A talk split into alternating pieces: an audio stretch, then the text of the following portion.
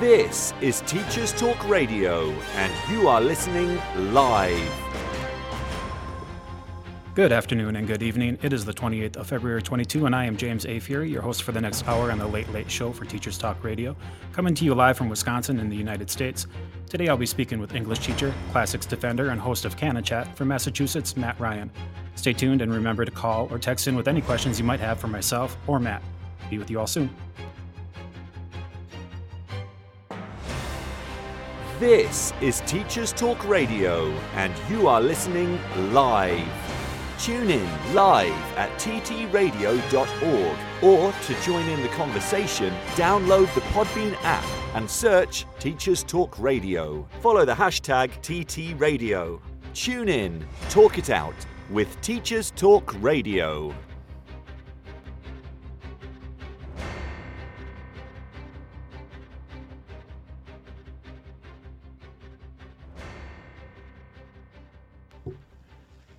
Henry Reichman, author of Censorship and Selection Issues and Answers for Schools, defines book censorship as the removal, suppression, or restricted circulation of literary, artistic, or educational material, of images, ideas, and information, on the grounds that these are morally or otherwise objectionable in the light of standards applied by the censor. In her Culture Wars in America, an encyclopedia of issues, viewpoints, and voices, Cynthia Miller states that censorship is the regulation of speech or other forms of expression by an entrenched authority Further, she states that proponents of censorship want to act as a kind of safeguard for society, typically to protect norms and values.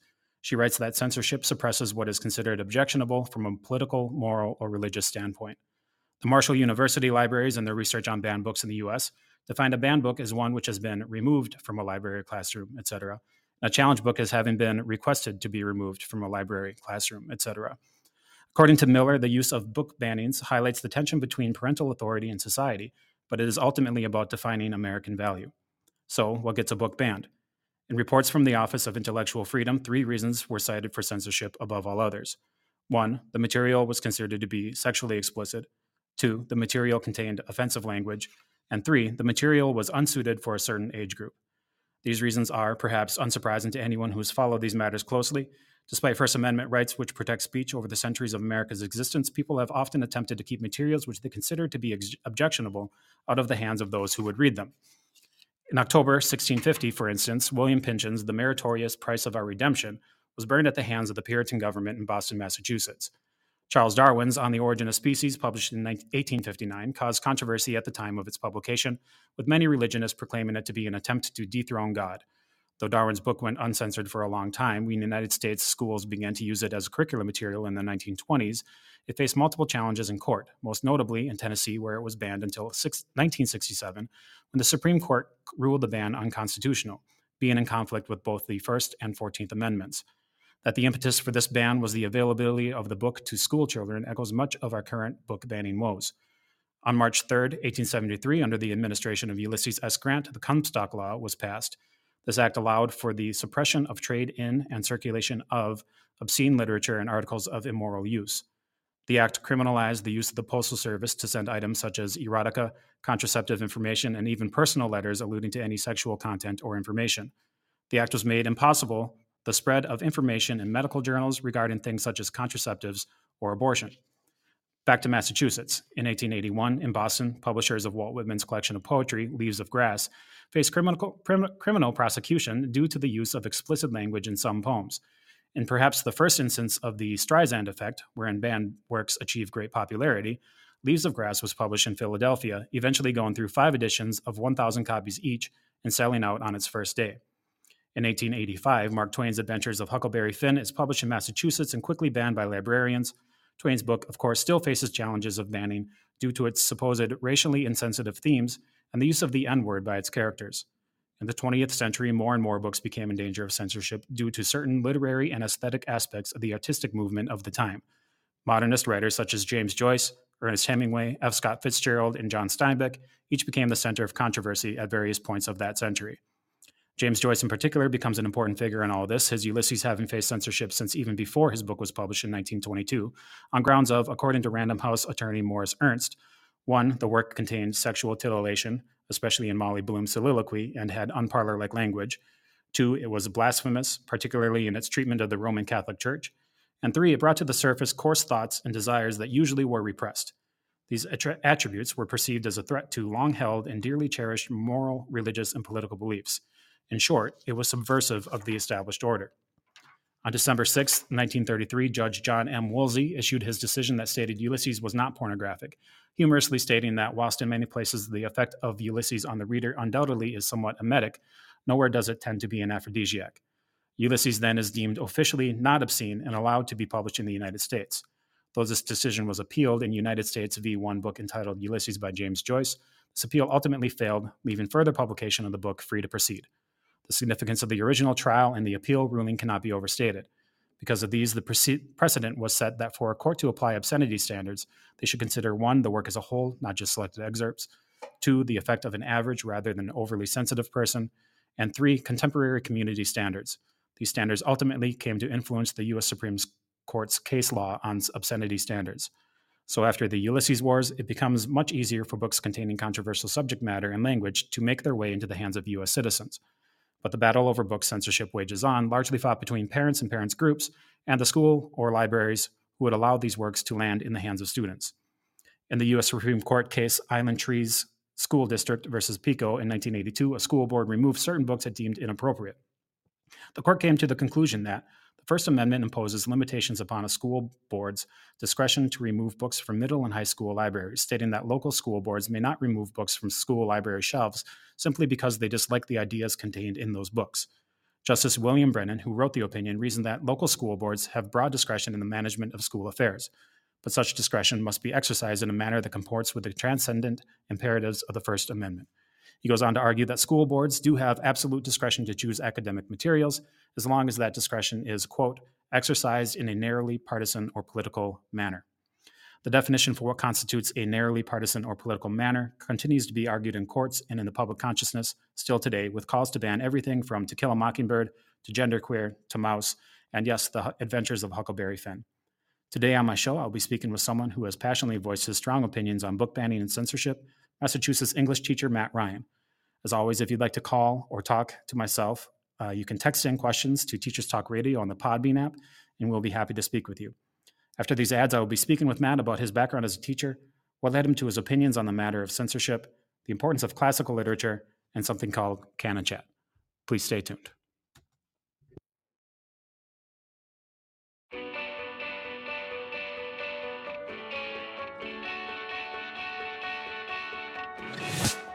This episode of Teachers Talk Radio has been made possible with support from Witherslack Group, the UK's leading provider of SEN education and care. They're here to support you too through an ever growing offer of free resources, including webinars, podcasts, articles, and events aimed at supporting teaching professionals like you. Visit their website at www.witherslackgroup.co.uk to find out more. Introducing UpLearn. UpLearn is an online curriculum learning resource for A levels that improves student outcomes whilst reducing teacher workloads. Teachers use UpLearn to facilitate independent learning and consolidation of classroom material. Over 150 schools have seen grade improvements with UpLearn, including St Paul's Girls' School, Michaela Community School, and ARC schools. Book a demo at uplearn.co.uk and quote TTR for 10% off. That's Uplearn, U P L E A R N dot co dot UK. Introducing Bulb. With evidence based learning at the forefront of education, let Bulb digital portfolios help reshape your educational practice.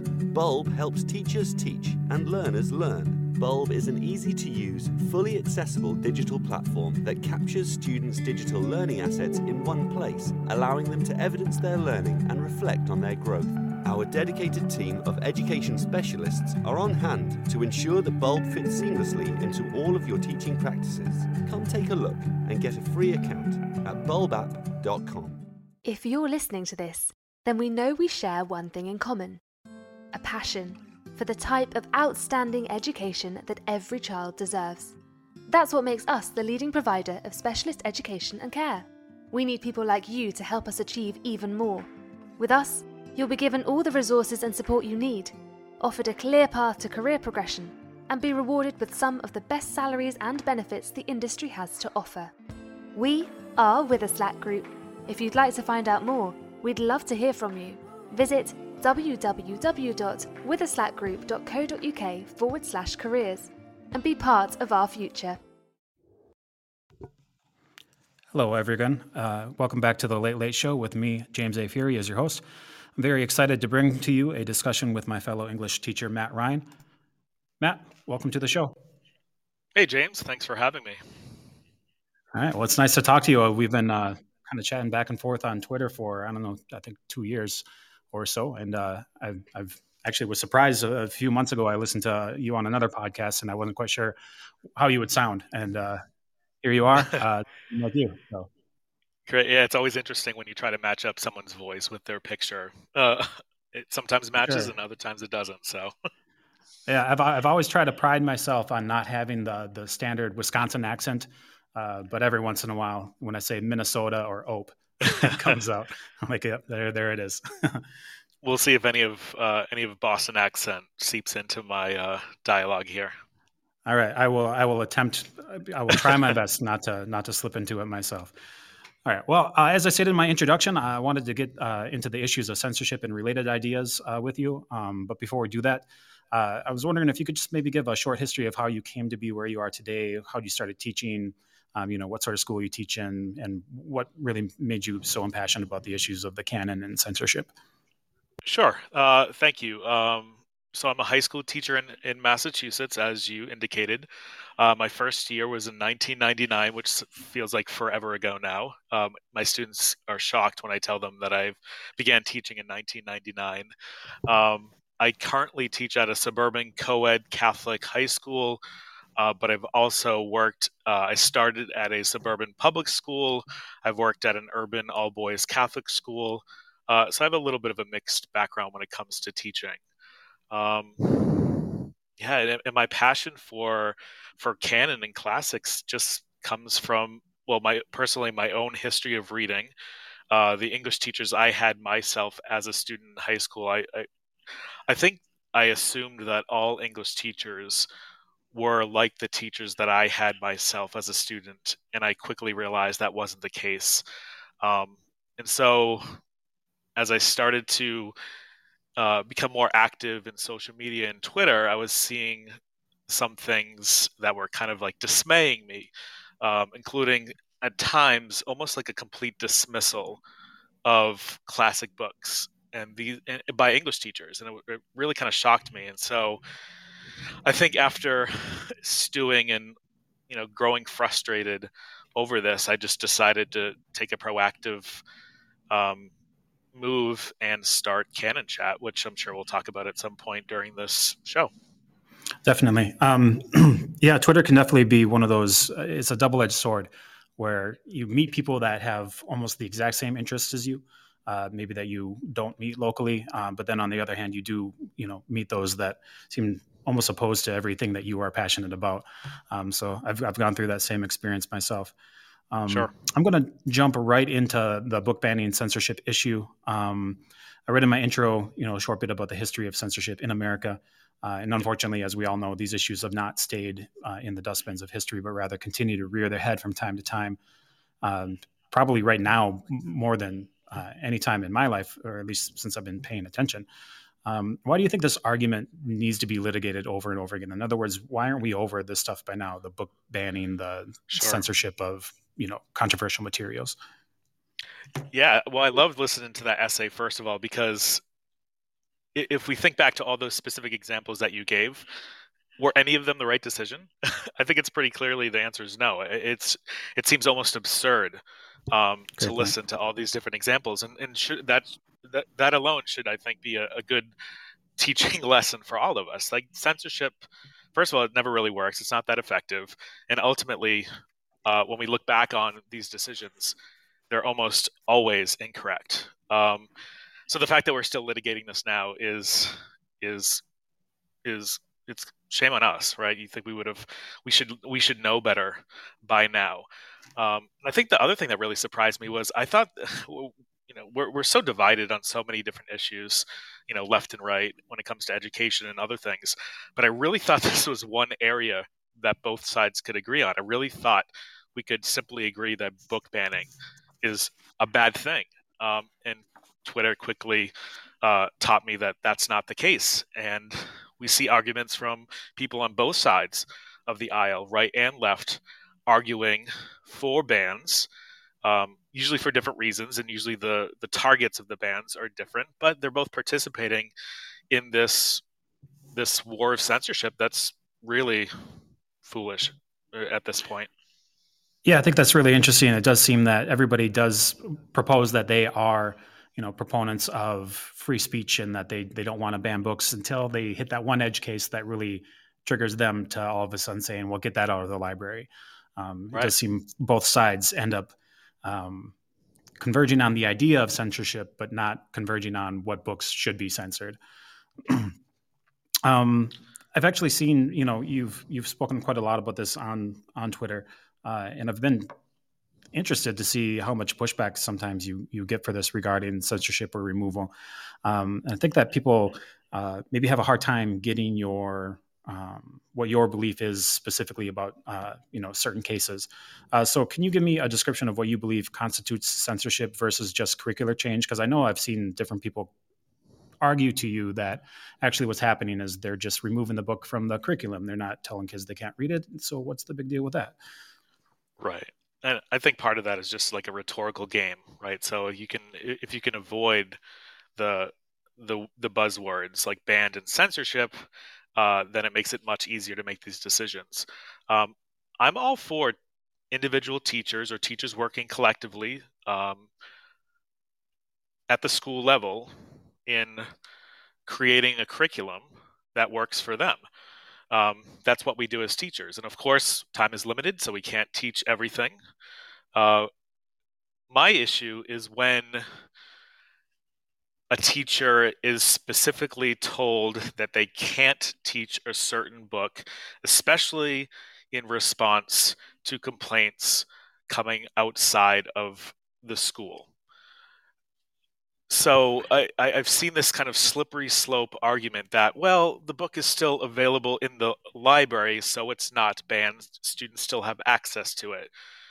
But that's not acceptable. Um, my job as a teacher when I'm teaching uh, books to my students is to use my experience and my expertise to guide them through text, some texts that are really dense and difficult to understand.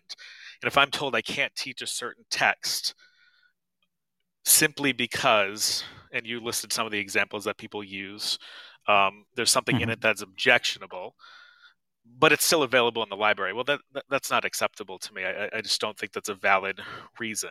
So this idea of um, it's or just saying, well, we're not censoring; we're just simply making curriculum decisions. Well, I, I, I don't think that's a, a, serious argument because, of course, every every school, every teacher makes curriculum decisions, but we we we do them and we make them for for many different reasons. Um, but I think we know when we're practicing censorship ourselves, um, and we should do everything we can to avoid doing that.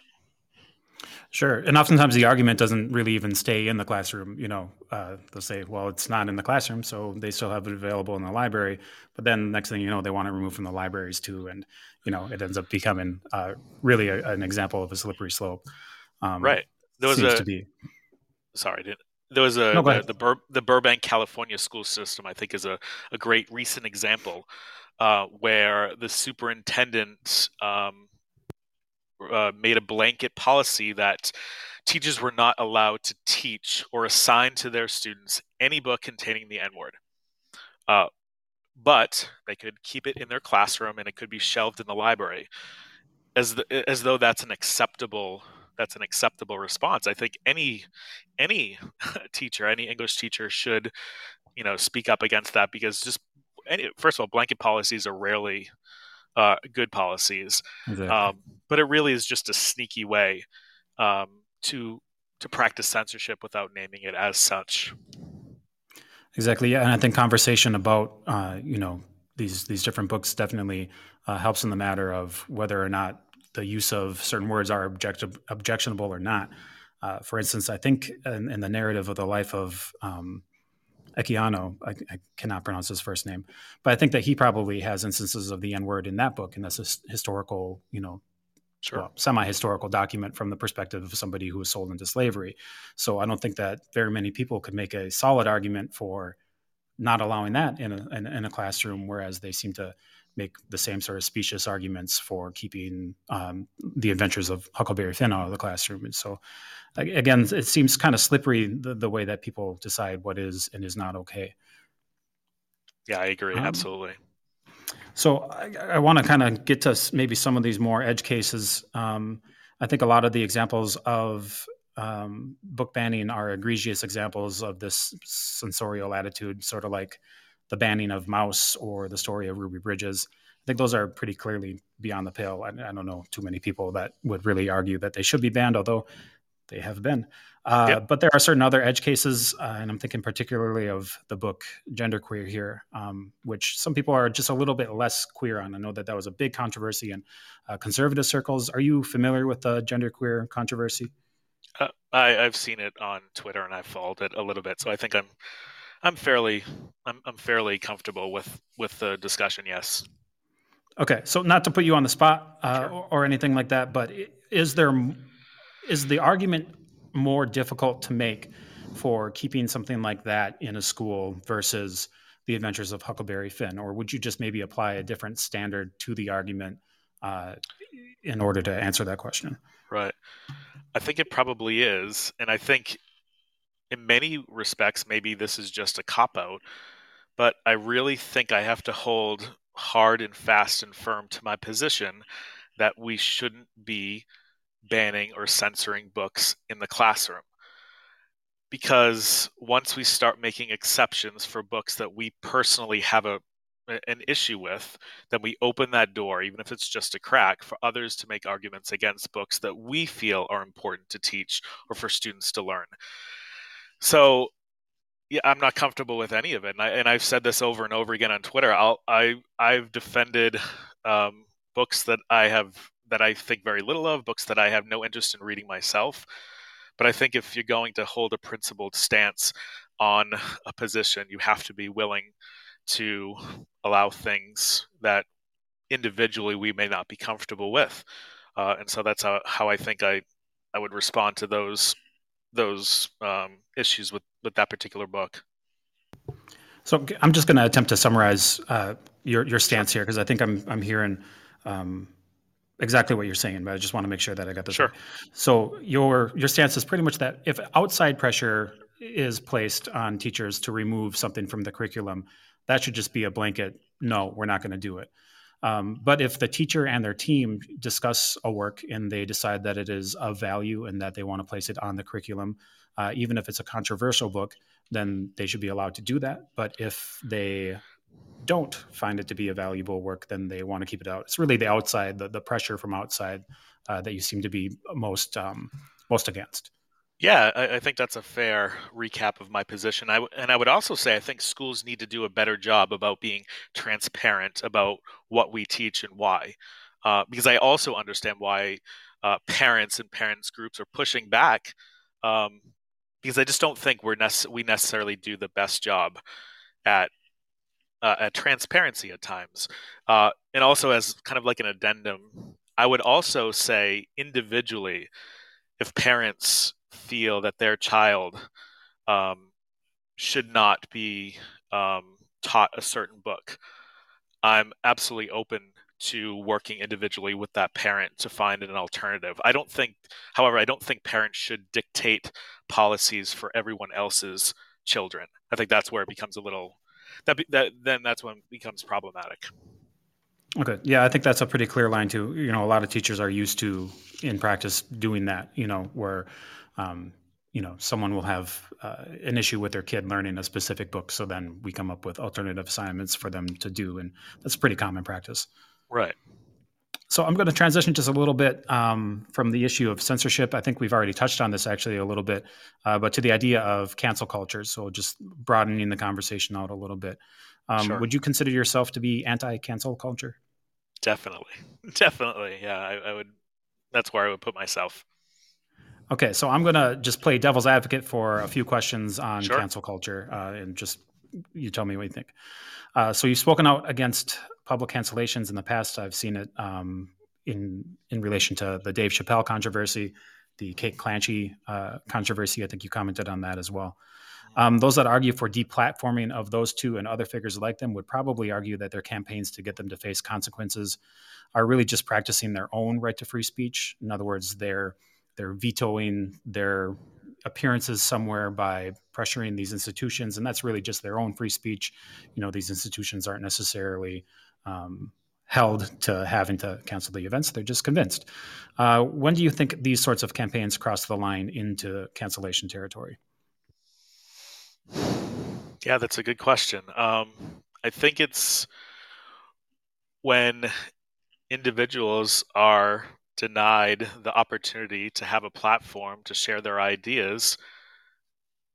That's that's a dangerous precedent to be set because there are a number of different forces that can be levied on on uh, groups to force them or put them not force them but put them into a very difficult predicament where they have to choose uh, one artist over another or do they have to do they have to make decisions based on economic you know reasons it, especially when we're dealing with art and i think uh, you know i think we can consider dave chappelle like an artist but also i understand that it's also a business especially on netflix side so it, probably not giving the best answer here, but I think it's just the, the my my fallback is don't if you don't like it, don't listen. Find something else. Um, it's it's the equivalent of mute of the mute button on Twitter. Um, just don't listen. Find something else that will take your time. There's not there's no need to censor or to limit what other people can can consume and i think that's my major issue with it is that individuals are making decisions essentially on behalf of others by putting companies in the position where they have to make a decision regarding um, artists or employees that they support. Okay. Um, similarly, others may say cancellation is nothing more than accountability. Does this argument carry water with you, or is this just kind of a convenient rhetorical turn? Well, yeah, there should be a there should be accountability, but I think it seems like a lot of the accountability accountability today is so draconian in nature. It seems like the the, the first step is always to uh, to move to take away someone's livelihood or someone's job. Uh, and I don't know, I don't know where that comes from. I, I think there should there should be accountability, and there can be accountability. Um, maybe the another frustrating part is a lot of times the punishment prevents there from being any growth or any kind of self-reflection on the positions that the individuals themselves might take apologies for instance are often scoffed at you know as there like sometimes i feel like it's worse to apologize because then the apology itself is picked apart uh, and then you know, th- then the controversy just explodes even more. Uh, I, I, think at times we need to do a better job of of showing grace uh, and understanding that people make mistakes and people grow, and without without really almost yearning for the satisfaction of exposing and shaming and punishing others. I think there's just a whole lot of that that happens unnecessarily. Yeah, doing my research for my little uh, opening essay, and I'm preparing to teach the Scarlet Letter for the first time in quite a while. Uh, Puritans are on my mind right now. Yeah. So I I can't help but think that we're living in some sort of new Puritan age, um, in a way, uh, and that lack of uh, redemption that you just uh, spoke of right now um, really speaks to that that that fire and brimstone punishment rather than uh, growth. Um, you know uh, I think is maybe a dangerous thing to have unleashed onto the culture um, myself.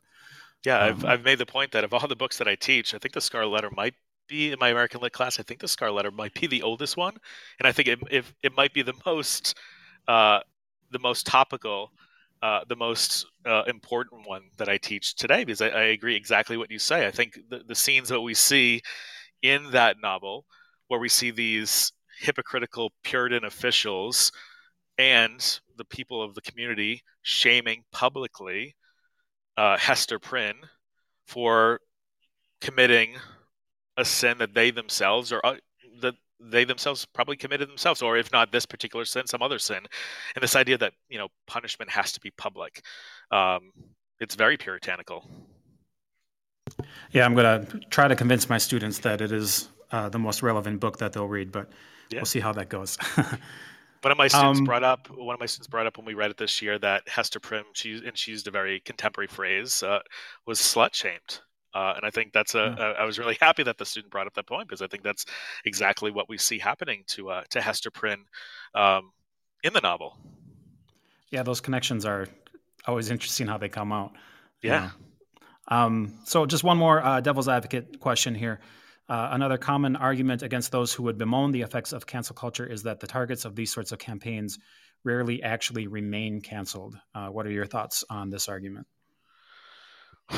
Well, that's probably when it comes down to the semantics of what does it mean to be canceled. And I guess uh, I, I, guess cancellation doesn't have to be permanent, but just because something isn't permanent doesn't mean it's not harsh or not um, or it uh, or detrimental. Um, and so, sure, there are plenty of examples where uh, individuals uh, have been quote unquote canceled, but they have come back in a certain given amount of time um, and recaptured some of their previous position. But I still doesn't. I, I still don't think that that doesn't mean they, they weren't canceled. And I think it's probably really easy to claim, oh, you know, in the long run they don't suffer that much uh, until you yourself are the subject of of this type of target. I just I, I think it's just really easy to claim that. So sure there are there are plenty of individuals who aren't permanently canceled but i don't think that negates this idea that the cancel culture does exist yeah, and the, the convincing argument that I've seen levied against that charge is that there's this freezing effect. Um, you know, Dave Chappelle survives cancellation, J.K. Rowling does, uh, you know, survives cancellation, but the culture still exists, and people that don't have the means that they have, um, you know, don't necessarily want to speak up because they do, they wouldn't be able to survive uh, some sort of uh, trial like that. Um, yeah, so that's that that freezing effect. I think the people oftentimes forget the culture uh, side of the cancel culture is that it's in the culture to you know chase people away and, and shame them and all that, uh, and that's that's affecting everybody. I would say. I yeah, do have a question great. here from uh, Tom Rogers. Uh, it says there is, has to be a line somewhere. Uh, where is that line? Do you think in education? I think what he's asking is: Is there a clear line that a teacher or some other um, educational figure can cross? uh, that you know deserves for them to be canceled. Oh yeah, of course. Um, but it, it's again, this is probably tough to talk about without specific examples, right? And that's why I think, you know, that's why I think policies that are enacted from outside of an organization are generally unhelpful. And I think that's kind of where the right is um, is wrong. I think the right generally uses electoral politics. Uh, they pass restrictive laws. And frankly, I don't want politicians and governmental agencies deciding what we're not allowed to read and teach in, in, schools. Uh, that, that's just never a good thing. Um, so I think the more localized these decisions can be made um, by teachers themselves uh, and by administrators and school systems themselves, uh, the better these policies can be. But yeah, there, there, there's definitely lines that can easily be be crossed. Um, but it is hard to it, it is hard to talk about them uh, in the general sense.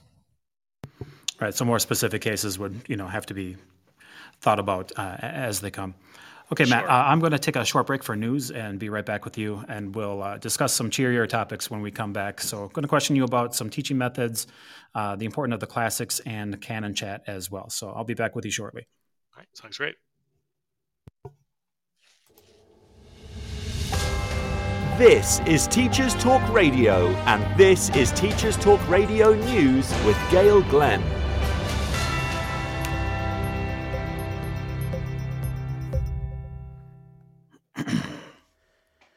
In Scotland, First Minister Nicola Sturgeon is facing demands to drop her £300,000 scheme to cut the bottom off doors, aimed at improving ventilation to combat COVID 19.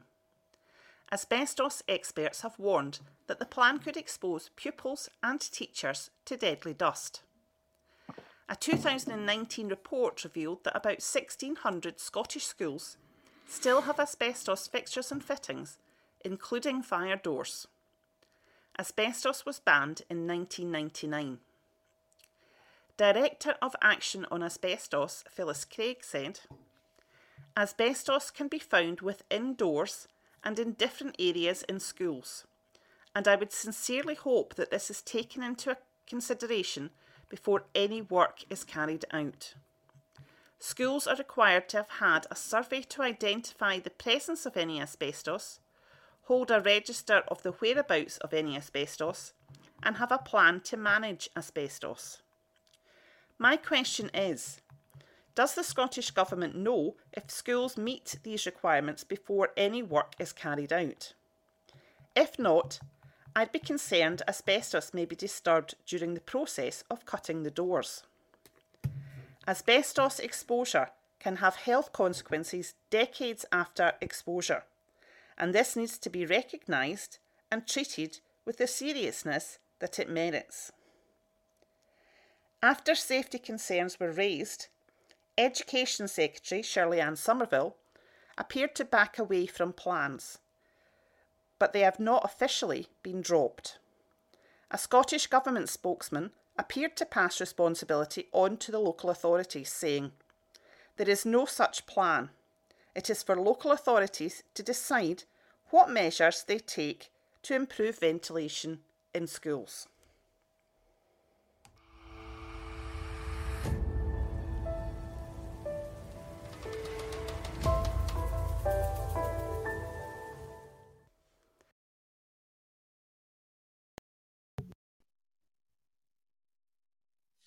Welcome back, everyone. I've been here chatting with English teacher and host of Canon Chat, Matt Ryan.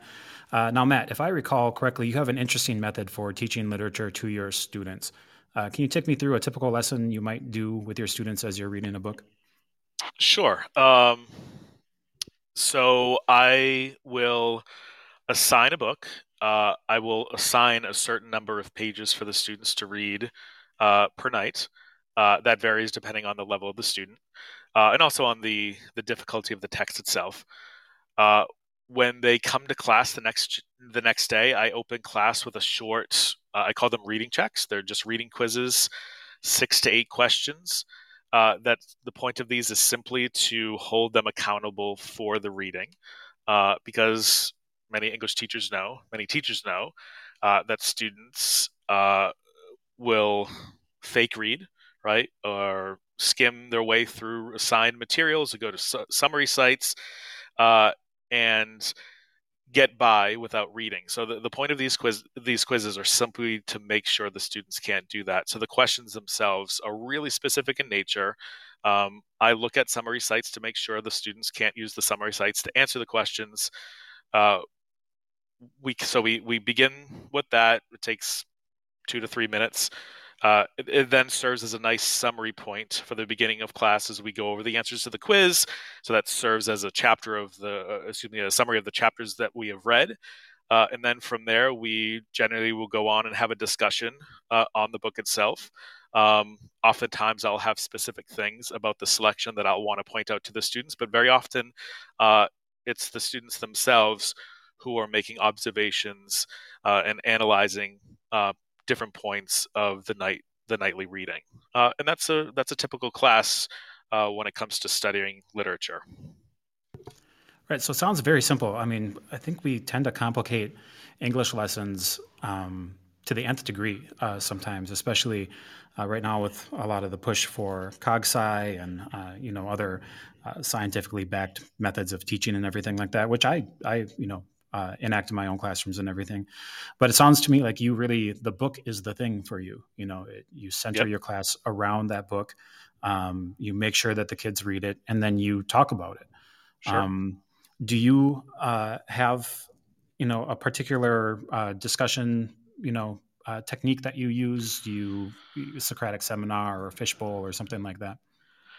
Not necessarily. Um, uh, generally, um, it will be a full class discussion, uh, unless uh, I feel like there are particular, um, you know, segments of the book that I want them to discuss specifically, then I might break them up into groups and assign each group a, pic- a particular segment of the reading. But no, for the most part, it like you said, it's pretty simple. There's nothing really, there's nothing really profound or difficult about it. It really is just us having a, a class discussion where the students are really talking to each other as as as, mu- as well as talking to me about the book that we're we're reading. Um, and it's interesting because whenever I mention that I quiz my students, it really elicits like this strong uh, feed like this response and oftentimes it's negative like this idea of like it's killing the students love of reading to quiz them and the and, it shouldn't take uh, the the the reading should be or the motivation for reading should be intrinsically uh, it should come be intrinsic and shouldn't be extrinsic extrinsic. But my response is when i when i first implemented these quizzes nothing changed my classes more profoundly than these quizzes because then all of a sudden the kids were actually reading the books and what they found is when they're actually reading the book they generally actually like what they're reading and the classroom discussions just took off uh, because the students weren't just relying on the summary sites just to spit, spit back information that they had read they were actually responding to specific details in the text and it's it's it was so rewarding and so this idea that that they shouldn't need a, a, quiz to motivate them to read? Well, sure, but I think we all respond. Um, I think we all respond uh, to accountability, and if the end product is that my students actually read the books, uh, right. then I'm willing to I'm willing to go that route every time. And I, I, tend to find that the extrinsic becomes intrinsic at a certain point. Absolutely, uh, you, know, you get them started, and then uh, there's a sort of inertia that that picks up there and then they they want to read it you know these these books that we read in class are hopefully good books which are interesting. Sure. uh, and the more they get into it you know the more they want to keep on reading. Um, you know I, I, know that you teach a lot of classics. Uh, you mentioned the relevance of um, of the scarlet letter earlier today. Um, is relevance important to you? And if so uh, why not adult young adult literature or uh, YA literature? It can be important. Uh, I don't think everything that uh, they read has to be relevant. And I guess what, what, what I'm saying, what I'm meaning by relevant is relevant to the, to themselves as individuals. Um, that's actually one of my one of my criticisms or one of my pushbacks against the idea is that students should like self-select all their all their reading uh, because I think generally students are going to select things that they're comfortable with or things that are in their wheelhouse. Not always, but for the most part, that's what they'll do, which I think means that everything that they choose to read will be immediately and easily relevant to themselves. And I think it's really yeah. important for us to expose students to things that don't, at least on the surface, appear immediately relevant. And then maybe the most rewarding part is then if you can show that there is a connection or there is a relevance to them as readers that they didn't see at first. I think that's, you know, I think that can be the most rewarding aspect. Yeah, it would be a strange student that would decide on their own, uh, maybe to pick up a Hawthorne novel.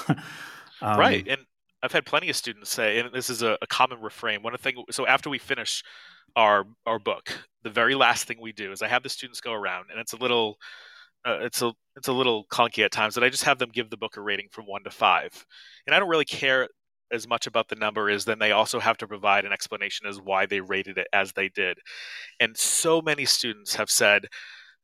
I never would have chosen this as a book to read myself, but I ended up really liking it. And and to me that's a huge win.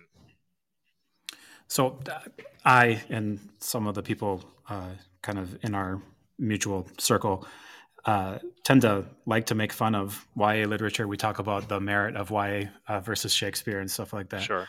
Do you take a hard line uh, on YA? Does it belong in the classroom at all? So the irony is, I, I, I, don't think I do. If anything, I think the I hate talking about sides, but I think the other side takes that uh, that harder line.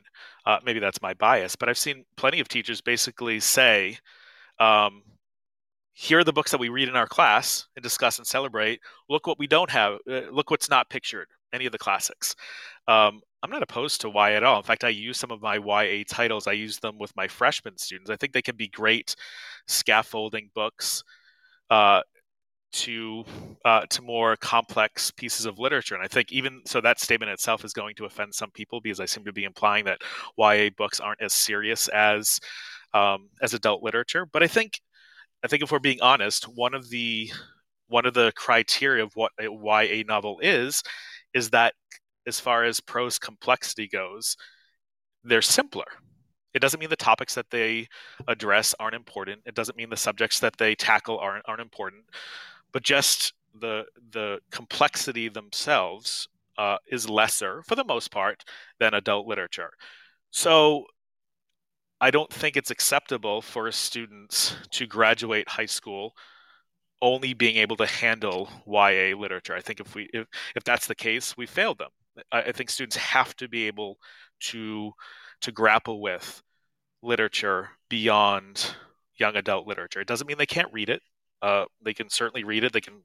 I know my students uh, often will be reading YA outside outside of the classroom, but uh, I, I, I really think at some point, and I don't know when that is, and it probably depends on the level of the student. Um, we have to move past YA. So I think middle grades, awesome. That, that's that to me. That's the perfect place for YA. Um, mm-hmm. Like I said, I use it in my with my freshman students, but beyond that, I, I'm really I'm really looking for adult titles. Yeah, I had uh, gotten to some similar territory with uh, Daniel Buck last week, uh, talking about classics and and all of this, and I I really like the analogy, uh, the evolutionary analogy of these texts that are classics that have been around for so long. They've proven themselves to be fit in some sort of way, right? They have uh, issues which are endearing. They have themes which are, um, you know, true over vast swaths of time. Uh, and they've gone through this process where they've been tested against other texts, and they're the ones that last. Um, also, you know, if you if you read E.D. Hirsch, you know about cultural literacy and all of these you know current texts they reach backwards to the older texts there's this right. intertextuality that happens where if you don't have that foundation of classical literature of you know some of the more uh, famous works if you don't know the bible shakespeare homer's odyssey stuff like that then you can't understand um, you know various aspects of much of contemporary literature. So that's the argument that I keep making. I'll probably put it in writing at some point, and you know, like twelve people will read it. But that's you know, I, I, do think that there's real value in, in, in teaching older works, and these newer works that we have. They might turn out to be as valuable. Who knows? John Green might be studied, you know, 100 years from now. Um, but we don't know that right now because we don't have a time machine. What we do have is we have a, a time machine that looks backward. It's called history. Uh, so we know what lasted from those periods, and I think it's important to keep those alive. Um, so, um, yeah, I, what, I, agree. If I, if I could just add on to that, I think uh, a great example. I give the, I give my students an essay by C.S. Lewis, and he he he, he says basically he says I, I don't want to wish the ordinary reader to read no modern books, um, but I'm pretty much paraphrasing here. But if if he has to read only one, I would always advise him to choose the old. And in explaining that, Lewis says that, well, just as you said, a new book is still on trial, uh, and we're not mm-hmm. in the position to judge it. And often, uh, it, it, takes time, right, it, it, before we're able to judge uh, judge the, the the greatness of, of, of a modern book. But I but I also like the fact that he says he he would never he would never tell a reader to not read modern books, but also at the same point, don't dismiss the old. Right. And I think because, as we mentioned, it would take a strange student to seek out Hawthorne, you know, um, I was that strange student, by the way. That was me. So, you know, for whatever that's worth. But I think t- teachers have a duty to, you know, um, do something for students that they wouldn't do on their own. Um, and, you know, perhaps introducing them to some of these timeless works is part of that duty, or at least I consider it to be part of mine. Yeah, absolutely. Um, so this is a good good transition really to my last topic, which is Canon Chat. Uh, so you host Canon Chat uh, on Twitter. I, I, keep on meaning to uh, participate myself. Haven't made it yet, but I, I, probably will if you make good on that Ulysses promise. Um, I was wondering, uh, can you explain for those of us who are uninitiated just exactly what Canon Chat is? Absolutely, it's just a it's a very I don't want to say informal, but it's a a, a low stakes. Um, Twitter based online chat in which we um, will read uh, a book, usually one once a month, uh, and then uh, on scheduled Tuesdays at 8 p.m. Eastern Time, we have a pre-selected list of questions, usually five or six questions, uh, that each of us will respond to. But what I find is maybe the best part of those chats comes from all like the this I don't want to say the side conversations, but all of the offshoots that come from those questions. It's funny because I always kind of like I always like worry and stress over the questions and as I design them and I want to make sure that, you know, I'm I'm hitting the most important aspects of all the group uh, uh of the book. Uh, but then every time uh, there's no need to worry because the, the, the discussions always kind of take a life of their own. Um, and the books that we read, I choose some of them, but also uh, the the group members choose them. Uh, we typically just kind of vote on them, and the the highest vote getter is the book that we're going to read. Um, and it's really great because I, I started because I was really pushing back against this idea that the canon is just a bunch of dead white men uh, of who wrote books that don't resonate with readers today, and so I wanted to show that wasn't the case. So I think we're on our 31st book, and I think if listeners uh, go to the website, which is canonchat.com, uh, there's a, a selection um, page where you can see all the selections that we've read, and I and you'll see there's there's great diversity in the selections that we've read. Um, so uh, yeah, it's a it's it's really become just like a labor of love now, and it's on those days where Twitter gets really frustrating and I'm I'm ready to walk away from it. It's Twitter it's uh, Canon Chat that that keeps me coming back for more. Right. You, you touched on something there that I've appreciated from afar is uh, not only do you defend the canon, but you are a proponent of diversifying the canon. Uh, you know, just having um, casually seen some of the the um, the titles that you've you've done in the past, um, it seems like that is part of uh, what you want to do as well. So a lot of times I see some criticism about you know what the canon is, and it seems like you think that the canon is uh, much more wide open than maybe somebody would have thought you know 30, 40 years ago. Right, that's the thing. I think this is. Uh, I think some people have this idea that this canon is just this static thing, and it's just it's just not true. It's uh, it's forever changing, and it's always it's always evolving. And rich, I think we have to be aware that rich voices and or diverse voices in rich literature aren't exclusive things. They're uh, but at the same time, uh, you can't deny that, especially the further we go back in history, uh, the Western canon is going to be very white. But that's just because, well, that's the society that those works came out of, and those societies, you know, were, did favor white men and did overlook other voices. Uh, but it doesn't mean that that the the work in the canons themselves aren't worth reading and aren't worth um, discussing. Right. So, what motivated you to start Canon Chat? Was it just because you were starting to be uh, kind of annoyed with some of the, you know, discussion that that goes on, or or what passes as discussion, or were you thinking, you know, I really want to read this book, but I don't have anyone around me right now. Why don't I use Twitter as a nice kind of uh, step into, you know, finding other people to read this, or just what, what motivated you to start something like that? Yeah, it probably was a little bit of both, right? It, it it's it's probably not coincidental that Canon Chat kicked off in March of 2020, right when kind of the pandemic, you know, started full swing. Um, and that's book... when I joined Twitter. Perfect, right? Yeah, exactly. Yeah. so uh, you, I can't ignore that. Um, and actually, the very first book we read was The Plague, and that was, you know, that seemed very topical. Um, but at the same time, no, it definitely was in response, just growing this growing frustration with the response, especially from teachers, that the classics we, we have to kind of start pushing the classics aside uh, and we have to start uh, reading books that are more contemporary. And I'm hopeful, and some teachers have told me this, I'm hopeful that teachers might see these discussions that we're having and hopefully and I and I also put a lot of uh, material uh, on the website itself. I'm hoping that the teachers will see us having these conversations and realize that no, there is relevance uh, and there is importance to teaching these great works of literature, and we shouldn't just brush them aside because um, they're old. Great literature doesn't have an expiration date. I remember there was another tweet that came out. It basically, uh, it basically said something to the effect of, "Do you all know that most of the classics were written more than 50 years ago?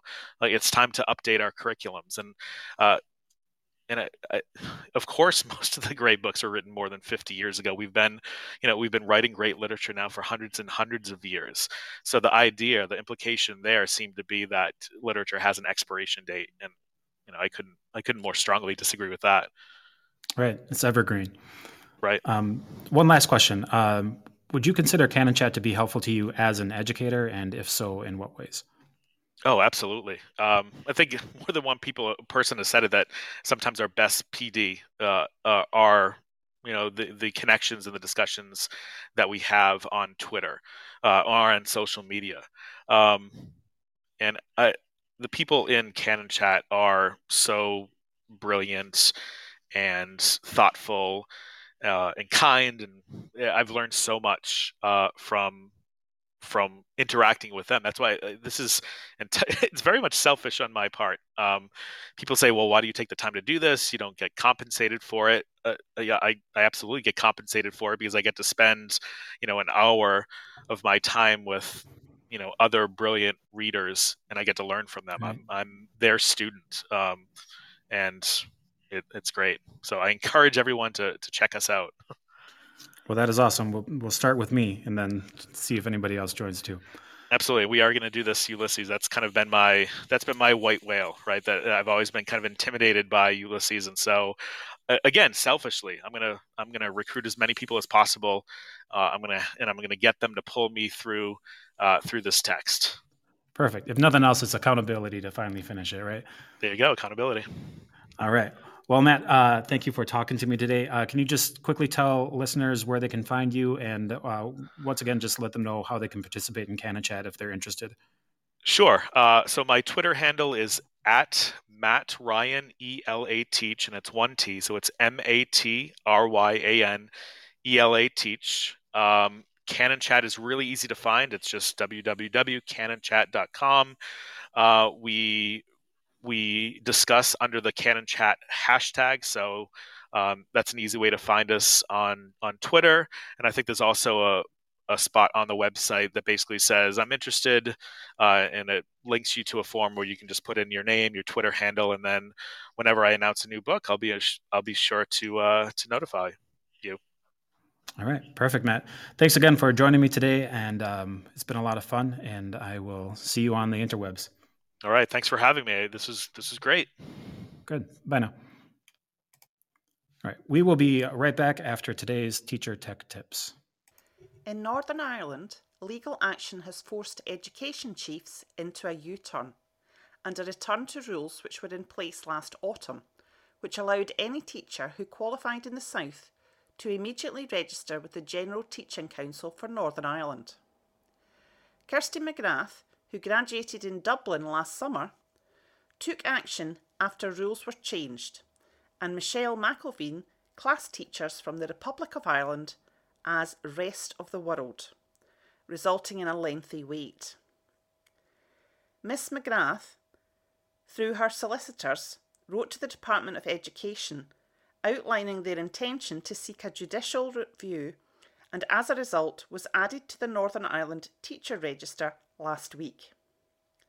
Patrick Higgins, solicitor, welcomed the decision, saying, The failure of the Department of Education to process Ms McGrath's application is unlawful and unreasonable.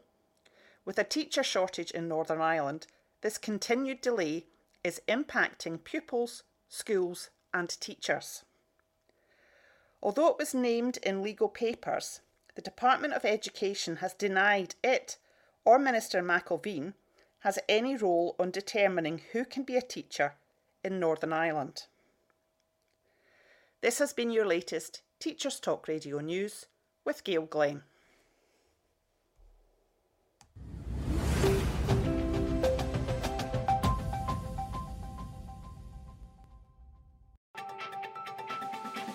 This is 2 Minute Tech with Steve Woods, your tech briefing on Teachers Talk Radio. Hello, this week I'm addressing a problem quite a few teachers have the dreaded lock screen in the middle of a lesson. We've all experienced it when you're displaying something and the computer decides you're inactive and goes to sleep. I notice this most if you're using Digital Link instead of a whiteboard. Well, I may have a way to stop this happening to you. However, it will depend on your school's network settings. You might not be allowed to change the options I'm about to discuss. A quick workaround for this is to see if your display has a freeze button. This will hold whatever's being shown until you unfreeze. Lock screen happens because your computer is trying to save power and also to keep you safe by locking after a specified time of inactivity. If you're going AFK and leaving your computer unattended, press Windows and L. This will lock your machine. Even if this next tip isn't working for you, this will. Never leave your computer unattended and logged in. Windows and L is a good habit to start. Now you can lock your machine at will. You're ready to change the settings to keep it on. We need to go to the display settings. A quick way is to right click on the desktop and select it from the menu. Now select power and sleep. As you're probably always plugged in when teaching, set the two drop down menus under the heading screen and sleep to never when plugged in. Now your screen won't switch off and the machine won't go to sleep to save power when you're plugged in. Remember, you will need to manually lock the computer if walking away. For this week's visual version, don't forget to check out the TT Radio 2022 Twitter feed. I'm Steve Woods, and that was 2 Minute Tech. 2 Minute Tech with Steve Woods, your tech briefing on Teachers Talk Radio.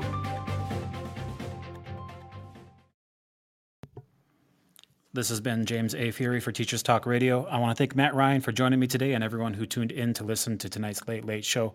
You can follow Teachers Talk Radio on social media at TTRADIO 2022. That's TT Radio 2022. You can find me on Twitter at James A. Furey. That's James A. F U R E Y. Make sure to listen again next week when I'll be talking with teacher and author Eric Kalenze. Be well, everyone, and goodbye until then.